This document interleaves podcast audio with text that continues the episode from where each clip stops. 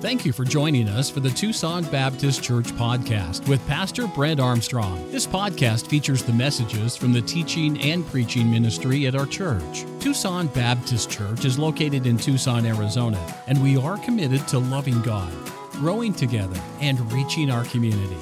If you would like to learn more about our ministry, please visit TucsonBaptist.com. We pray that today's message is an encouragement to you. Take your Bibles, please. First John chapter number 2. And right here in First John chapter number 2, we'll continue in our series of messages. I believe this is the ninth message, and we've been here for some time, going verse by verse, expository preaching, word by word where necessary, uh, trying to understand God's Word. And so, thank you so much for being here. And I believe everyone should have a copy of the notes. This could be a help to you as we follow along in the message this morning. It's good to see the Lopez family come came down from Phoenix to be with us this weekend, and I've already met two other visitors. Thank you so much for being here. It is a it's just a joy to see folks visiting. All of those watching by live stream, thank you so much. I trust that you've already received a blessing from the music this morning. I would like to begin by sharing a testimony. Yesterday, we had a Spanish conference and we had 267 people from a number of different churches. Um, eh, all I did was smile uh, a lot because I could not understand what was happening yesterday. But I did understand this they loved to sing, the singing was amazing. And as I greeted all of those guests and opened in a word of prayer, uh, they, there was such excitement you know what? We've got to reach our Spanish community. There's a lot of Spanish people here in Arizona, and I'm thankful for the five or six pastors who came yesterday with many of folks from their church. And then I just want to say thank you to all, all of our Spanish and English people who came alongside and helped with nursery and food and, and, uh, and just serving. Uh, you made a great impression, and uh, many of you just love serving in your church. And I want to say thank you. It's a blessing to just walk through the courtyard. We had folks that arrived yesterday morning at 7:30 from English Church, and they were still here after 3:30 yesterday, still serving. And so, what a what a joy it is to have so many who love serving in our church. And I would encourage you. Um, there's so many opportunities like this, and it's a joy to serve others. So find your place and jump in there and serve. First John chapter 2. We'll continue in our series of messages. I've entitled this morning's message, It Will All Turn Out in the End. It was 1989. There was a terrible earthquake in the country of Armenia. And listen to this it killed 30,000 people all at once. Um, but among those that were uninjured was a man and his wife. Their son's name was Armand. And Armand was in an elementary school that collapsed during this earthquake. And the father had always told his son that if he was ever in trouble, I will come and I will help you. I will always be there for you. And so he and his wife, they ran to the school that had collapsed, some 30,000 people who had died. And it looked hopeless. But Armand's father began to dig through the rubble and in the immediate aftermath, everyone is either recovering or trying to recover from their injuries or, or they're dazed. And, and yet he, he went and he dug through the, rebel, uh, the, the, the rubble of his collapsed elementary school. The story is recorded 38 hours later. He heard Armand's voice.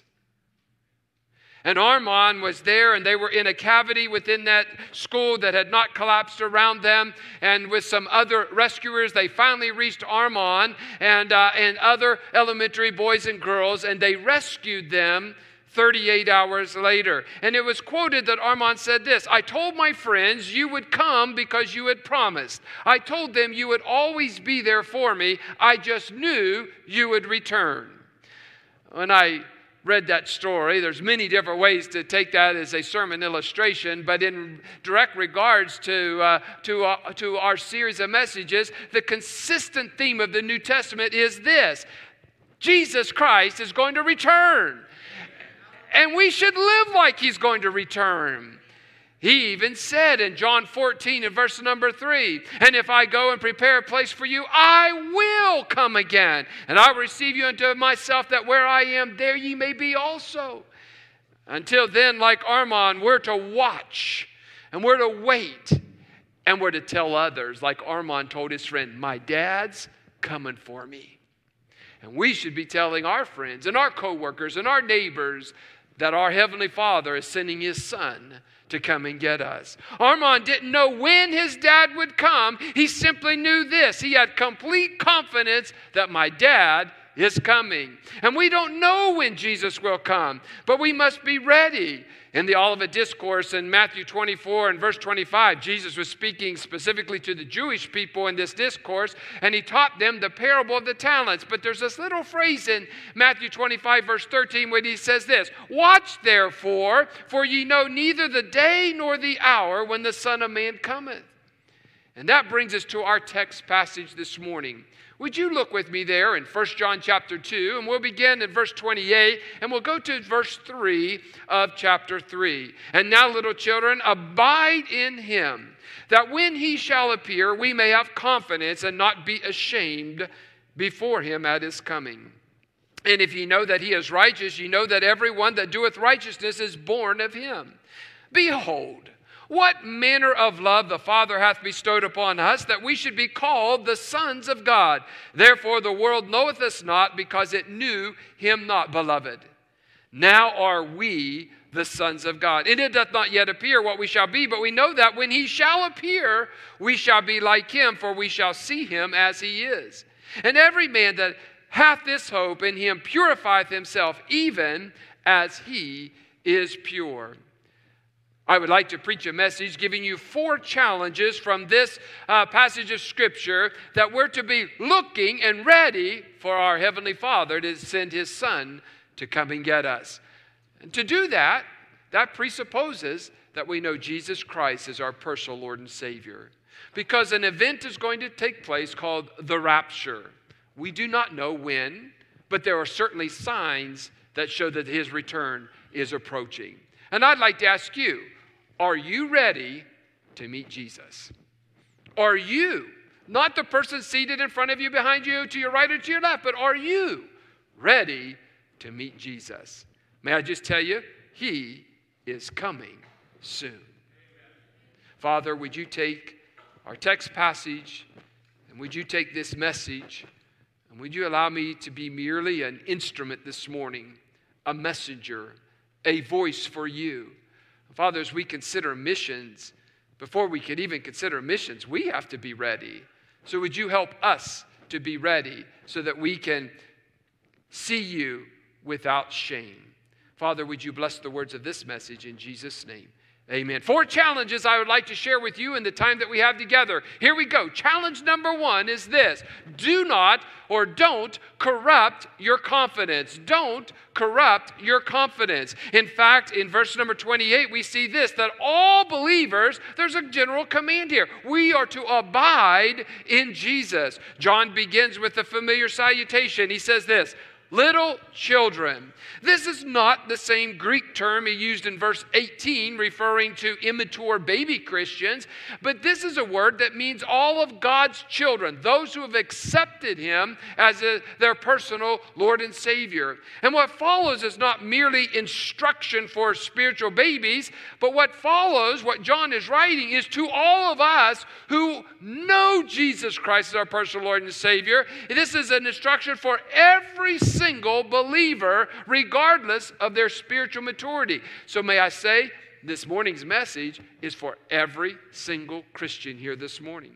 And again, we see the exhortation here. We read it that all believers are to abide in Jesus. In other words, that means to stay, to remain, to tarry. It means not just a relationship, but a close, intimate fellowship with Jesus. And, and we've already established this is a constant theme throughout the book of First John. In fact, the word uh, abide is used some 21 times. And to abide in Jesus is to stay close to Him. It requires us to dig into His Word, to believe it, to obey it to trust it. It means to be sensitive to the Holy Spirit or that anointing from God, as the Bible said. The Bible says we're to walk in the Spirit, and ye shall not fulfill the lust of the flesh.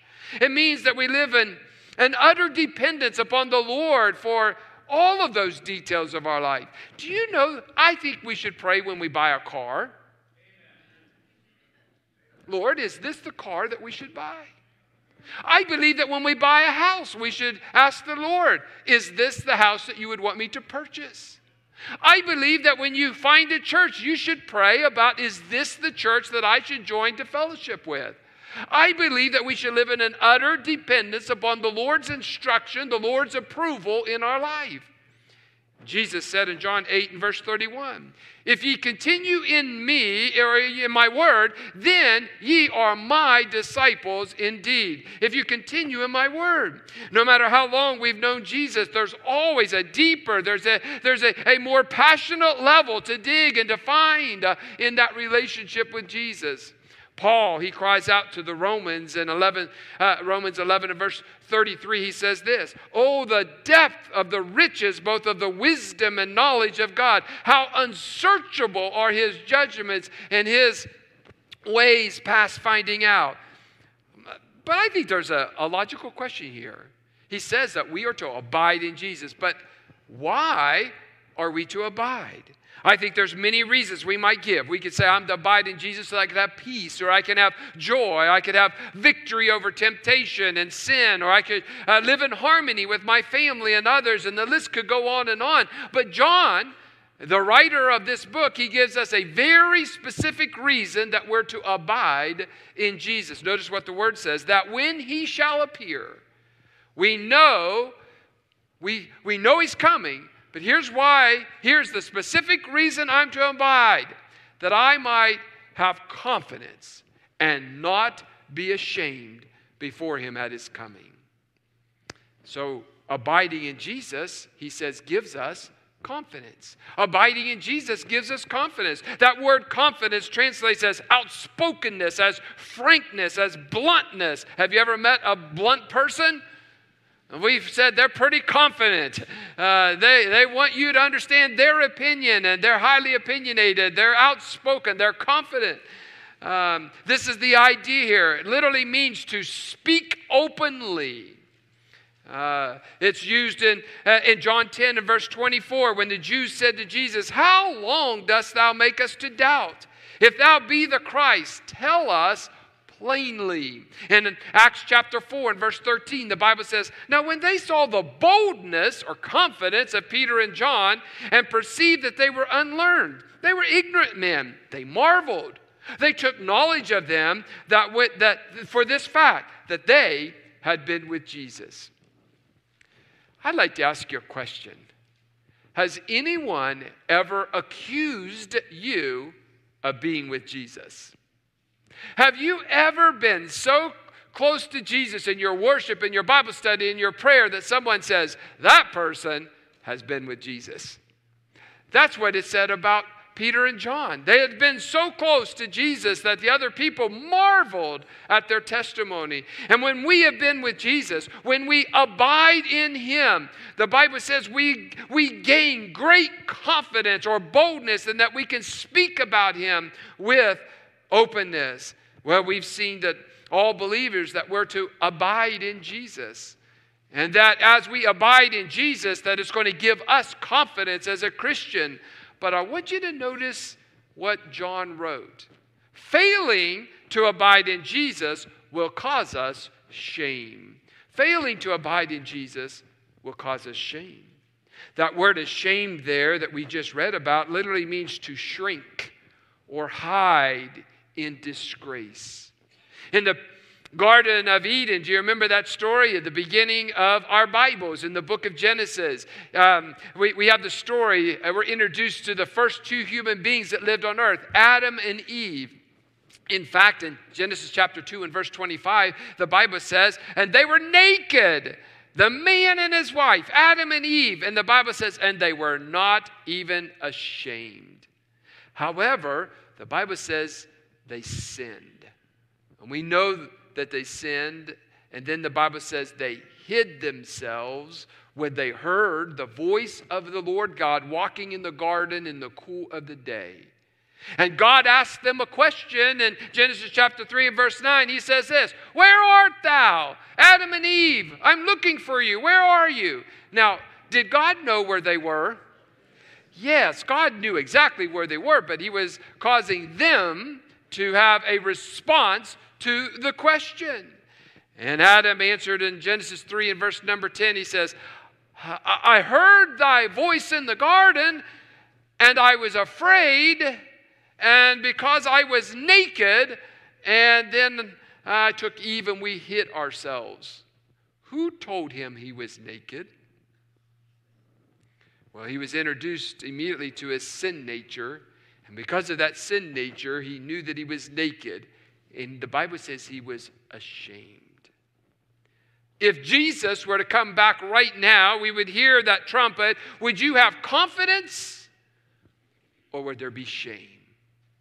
Could you boldly speak with him of your faithfulness, uh, uh, uh, of your stability, of your rock bed solid steadfastness for the things of God? Or would you shrink back in fear and hide yourself? Would you, like, excuse me, suddenly you want to be in the back of the line? You want to hide? Would you be ashamed? Would you turn with me? I, I, know the verses are often on the screen, but this might be a verse that you would underline or mark in your Bible. Would you turn over to the book of Corinthians? Uh, that's right there, real close to where you are. We're going to go to Second Corinthians chapter 5. I'd like for you to see this in your very own Bibles, and, uh, and let's not be totally dependent on the screens this morning. Second Corinthians chapter number 5. And it might be that you would underline a portion of this in your Bible. 2 Corinthians chapter 5, thank you so much for doing that. In verse number 9, I'd like to share two verses with you. The Bible says this Wherefore we labor, that whether present or absent, we may be accepted of him. Who is the him? Christ, that we might be accepted of him. But then I want you to notice verse 10, and it's very important if you claim to be in Christ this morning. Paul writes to the Corinthian church. For we must all appear before the judgment seat of Christ, that every one of you may receive the things done in your body, according to he hath done, whether it be good or bad. Now, this is an amazing verse. And here's why I want you to specifically look, because this is a verse that should cause a cold shiver to go down your spine. This verse, verse number 10, says, How many, peer, how many people will appear before the judgment seat of Christ? Let's, let's answer that together. How many people will appear before the judgment seat of Christ? So, if you know Jesus Christ is your personal Lord and Savior, will you appear before the judgment seat of Christ? That's what the Bible says. Yes, you will appear. But then the Bible goes on to say that you individually, Brent individually, that I will stand before God and I'm going to give an account of those things that I have done for Christ. Now, is this talking about salvation? Let, us let's, let's answer that question again. Is this verse speaking about salvation?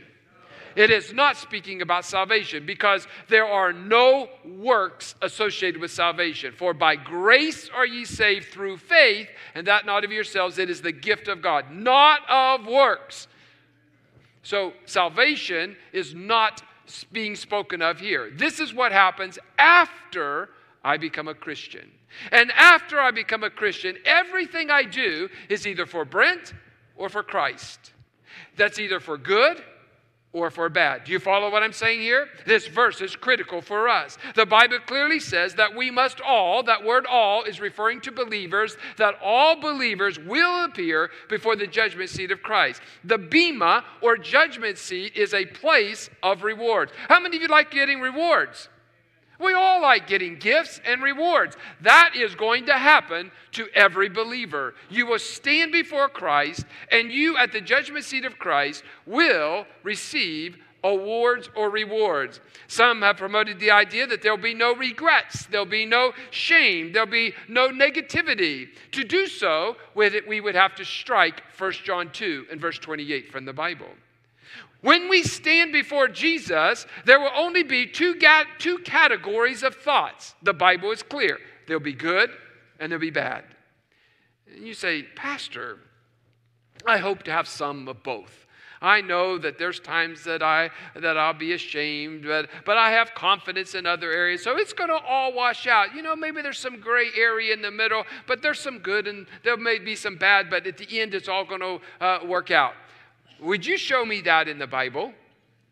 I would like to uh, challenge you. Show me that in the Word of God where it says, I just hope it all works out. That is not what the Bible says. I see nothing in Scripture about being both confident and ashamed. It's an either or proposition. John indicates that we will have confidence in the way we've lived our life, we will not be ashamed. Or he says, if I do not live for Christ, when he comes back, I'm going to be ashamed. It's not both. Now, I realize there's probably some singular events that uh, I would be ashamed of, but the course of my life, as I have lived as a Christian, has been either for Christ, Brent, or this world.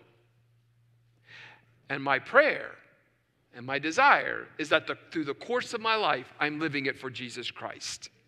So that when he does appear, that I might confidently be able to say, I have abided in Jesus Christ. Someone has well said, What we weave in time, we shall wear in eternity. So, in that day, every hidden thing is going to be revealed. I can prove it to you from Scripture because even Jesus said in Luke chapter 12, For there is nothing covered that shall not be revealed, neither hid that shall not be known.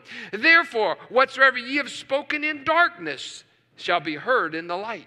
And that which ye have spoken in the ear, in closets, or in secret, shall be proclaimed upon the housetops. Who you really are is not what you look like right here, right now, on Sunday morning.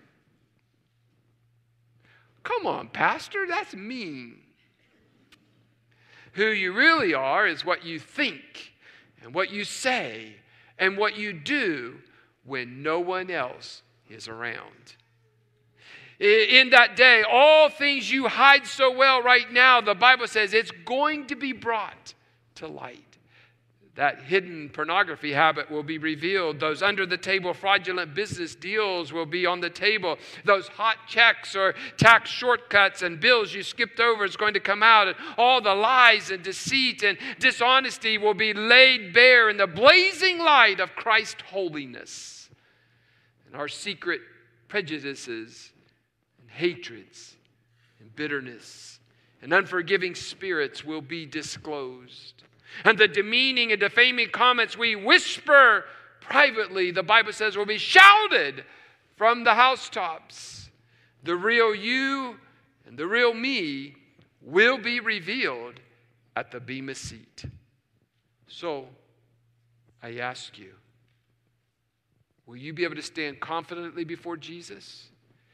Through the trajectory of your life having lived for Him? Or will you be ashamed? I know that today, every one of us, we can change and we can make that decision to be confident in Jesus. But that's up to you. You say, but Pastor, wait a second, I'm slightly confused. Doesn't the blood of Jesus cleanse us of all sin? Because we're saved, um, are we not forgiven all of those things? And the answer is absolutely yes. There is no confusion on that. God's grace is indeed great. However, we, w- we can have an absolute relationship, but our fellowship be broken. We've already established that through the first eight messages. We can have absolute relationship, that is, I became a Christian, but my fellowship is broken because even though I, was a, I am a Christian, I chose to live my life my way. 1 Corinthians uh, 3:15 speaks of this person saying this, he shall suffer loss, but he himself shall be saved, yet so as by what? Fire. The stench, the smell of hell will be on a lot of people who just made it to heaven and have nothing but shame when they stand before the Lord. So, what is the solution?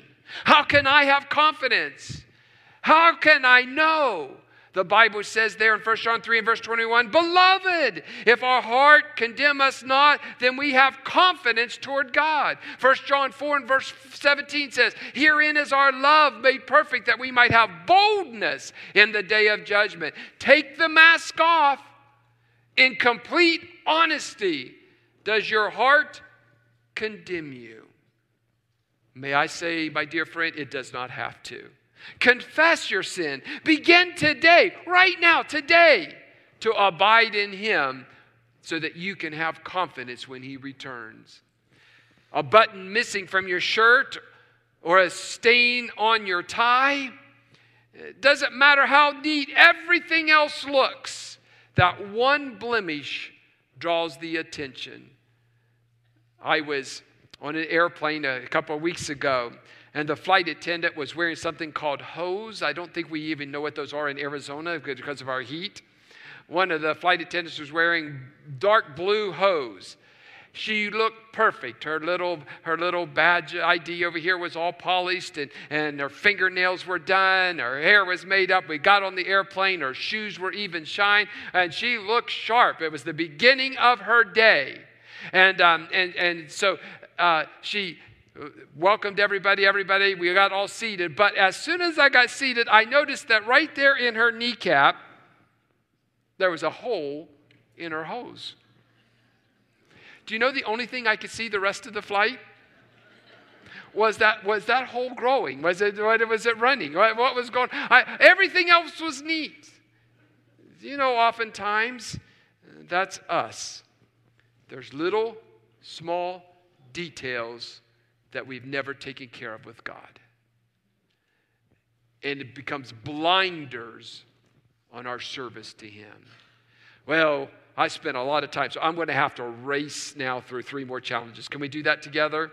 So take good notes here, and we'll have to come back and maybe finish this later. Challenge number one is over, and that is, is don't corrupt your confidence. And your confidence is corrupted by sin. Don't be ashamed when Jesus comes. Challenge number two is this don't limit God's love.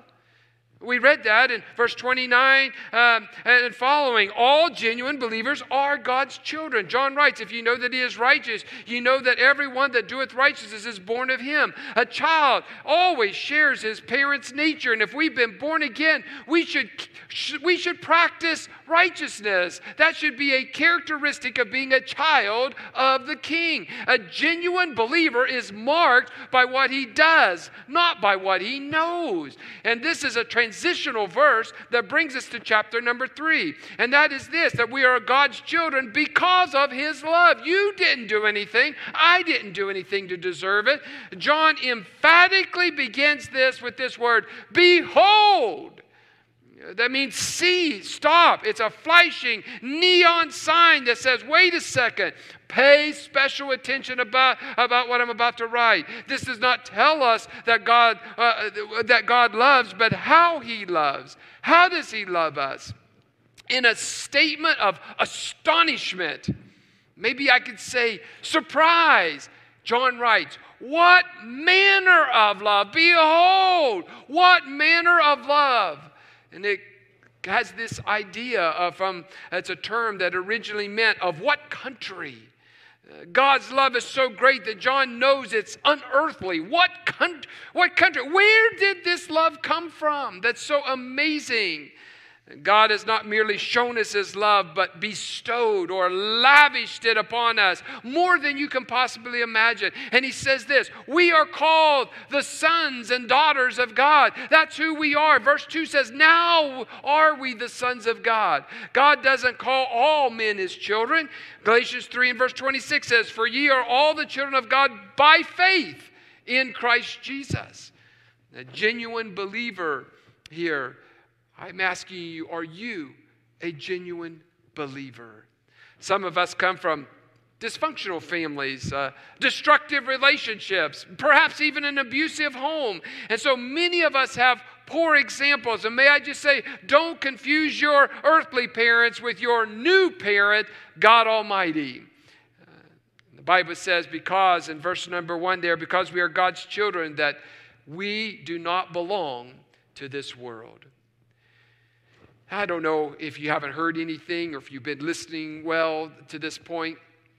But if you could just for the next couple of minutes listen to this very thought, and you'll leave here taking something away from the message. As a Christian, I do not belong to this world. And every new believer is disappointed when he tries to share his newfound enthusiasm for Jesus with his family and his friends and his coworkers. And they say something like, So what? John says this The world knoweth us not because it knew him not. Jesus was not unclear about who he was. His actions and his words proved who he was. He was rejected because of this reason he looked like God. Think about that. Jesus was rejected because he looked and he acted like God. And if we abide in Jesus and we walk as he walked, the Bible says that the people of this world, they will not know, they will not understand us. Several years ago, um, uh, we know that former President George Bush, he went to a Christian university called Bob Jones University and he spoke. He was roasted in the press. CNN coverage, MSNBC, all of those news organizations, they were they jumped all over uh, former President George Bush for speaking at Bob Jones University, a Christian university. But at the same time, Al Gore, he met with a group of political uh, homosexual activists who co- were constantly pushing their perverted lifestyle, and it never even made the news. I'm here to tell you that we as Christians, we as believers, we do not belong to this world. And whenever we shine as lights, the world gets uncomfortable. Why won't they or the world, the unsaved people, understand? Paul explained this to the Corinthians when he said this For the preaching of the cross is to them that perish foolishness, but unto us which are saved, it is the power of God. Do you know? I, I, I don't, I, I don't like being blunt too often, but I'll be blunt this time. If you get along just fine with unbelievers, and you don't bother them very much, it's because you look more like their father than the Heavenly Father. And that's sad. Uh, if people tell you that you're just some religious nut, you should tell them that's okay, it's a family tradition. Someone said, We're all nuts, but the difference is we Christians are screwed onto the right bolt. Henry David Thoreau said, If I do not seem to be keeping step with those around me, it's because I'm listening to another drumbeat. If you never confuse, if you never irritate an unsaved person, you're either out of fellowship with God or you have no relationship with Him. If they can relate to you in the same way that they relate, uh, uh, if you can relate to them in the exact same way as all their other non Christian friends, you're limiting the flow of God's love from your life. The challenge don't corrupt your confidence. The second challenge don't limit God's love. Very quickly, the third challenge is this don't, don't hide your hope. Don't hide your hope. God has not revealed all that we shall be. John says, Beloved, now are we the sons of God. Now is emphatic. In the Greek New Testament, it's at the beginning of the sentence. Now are we the sons of God. We've already become God's children, and we don't have to, we don't have to wait uh, to, to grow up. You're a child of the King right now if you've trusted Him. And I just tell you that one day we're going to look like Him. Many people are concerned what a Christian looks like today. May I just tell you, there is no Christian look. It took me a lot of years to come to that conclusion. There's no Christian clothes or Christian haircuts or Christian jewelry. You cannot physiologically uh, make yourself to appear as a Christian. The only way people can tell that you're a Christian is by how you live. By how you live. And there's some of us are so confused that we want to look a certain way on the outside, but we're nothing more than a spiritual hypocrite. May I just tell you, the way you live proves whether you're a child of the king. So, our uh, God has not revealed all that we shall be. Our hope is that we will be like him. Two things will happen at once. The Bible says we're going to see Jesus as he is, and then we're going to be made to look like him. And some of us are going to be surprised that we may not look like we look right now. Jesus said in Matthew 5 and verse 8, Blessed are the pure in heart, for they shall see God. Jesus prayed in John 17 that they may uh, behold my glory which thou hast given me, for thou lovest me before the foundation of the world. Paul said this to the church of Corinth, for now we see through a glass darkly, but then it's coming face to face. I'm going to see Jesus Christ.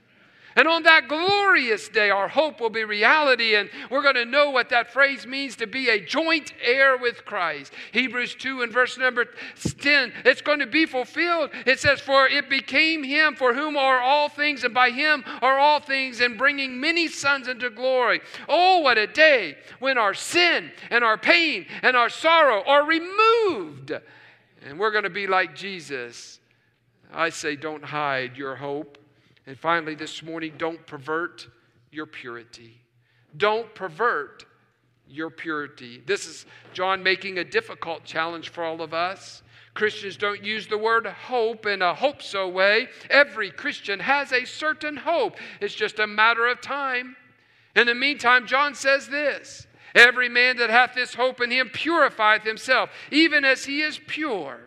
The hope of tomorrow drives what we do today. And, and kids, uh, they often like to wear their favorite sports uh, heroes jersey because they understand that they work hard uh, and they have a hope that they can make it to the pros like their hero.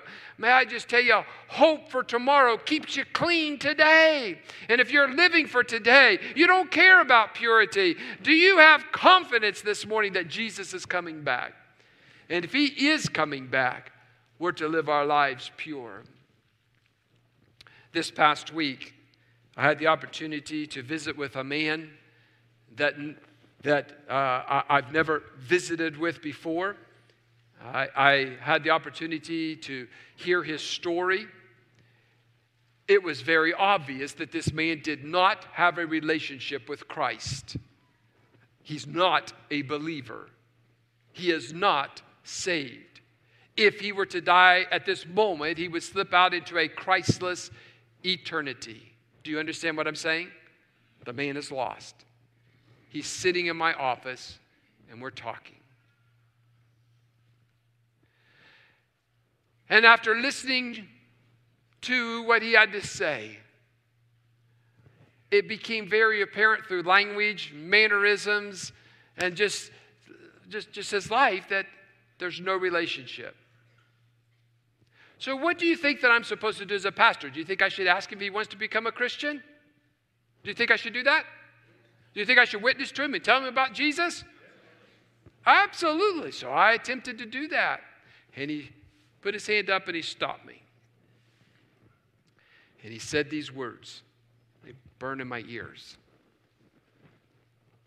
When I meet a Christian who says they're a Christian and they live like a Christian, I'll consider it. But I've met too many people who say they're a Christian and they're just like me. Why do I want what they want? I mean, why do I want what they have or they say they have? And it's like, they grip my heart. You know what he's saying? There's a lot of us that say we're Christians, there's no testimony or evidence because of the words that come out of our mouth or the things that we do, the places we go, the things that we say. They don't match up and don't align with what this unsaved man believes that the Bible says that a Christian should be. And that's what John is saying. There are those who confidently, Lord, please come back. I'm ready for you to come back. And then there are those who are going to stand with great shamefacedness when Jesus comes back. You could close your Bibles. I'm through, but I want to ask you a question. So many in this very room, I've heard it with my own ears. You've said this I can't wait until what? Jesus comes back. I can't wait till Jesus comes back. And uh, it's not like you want to die today, but you would say that. You would say, I can't wait till Jesus comes back. I'd like to ask you a question. Do you, do you really mean that? Do you really mean that? Because when he comes back, the Bible says you're going to be face to face with him. And the way you live your life right now is going to be revealed Does it match up with confidence that I love Jesus Christ? Or I'm going to be ashamed.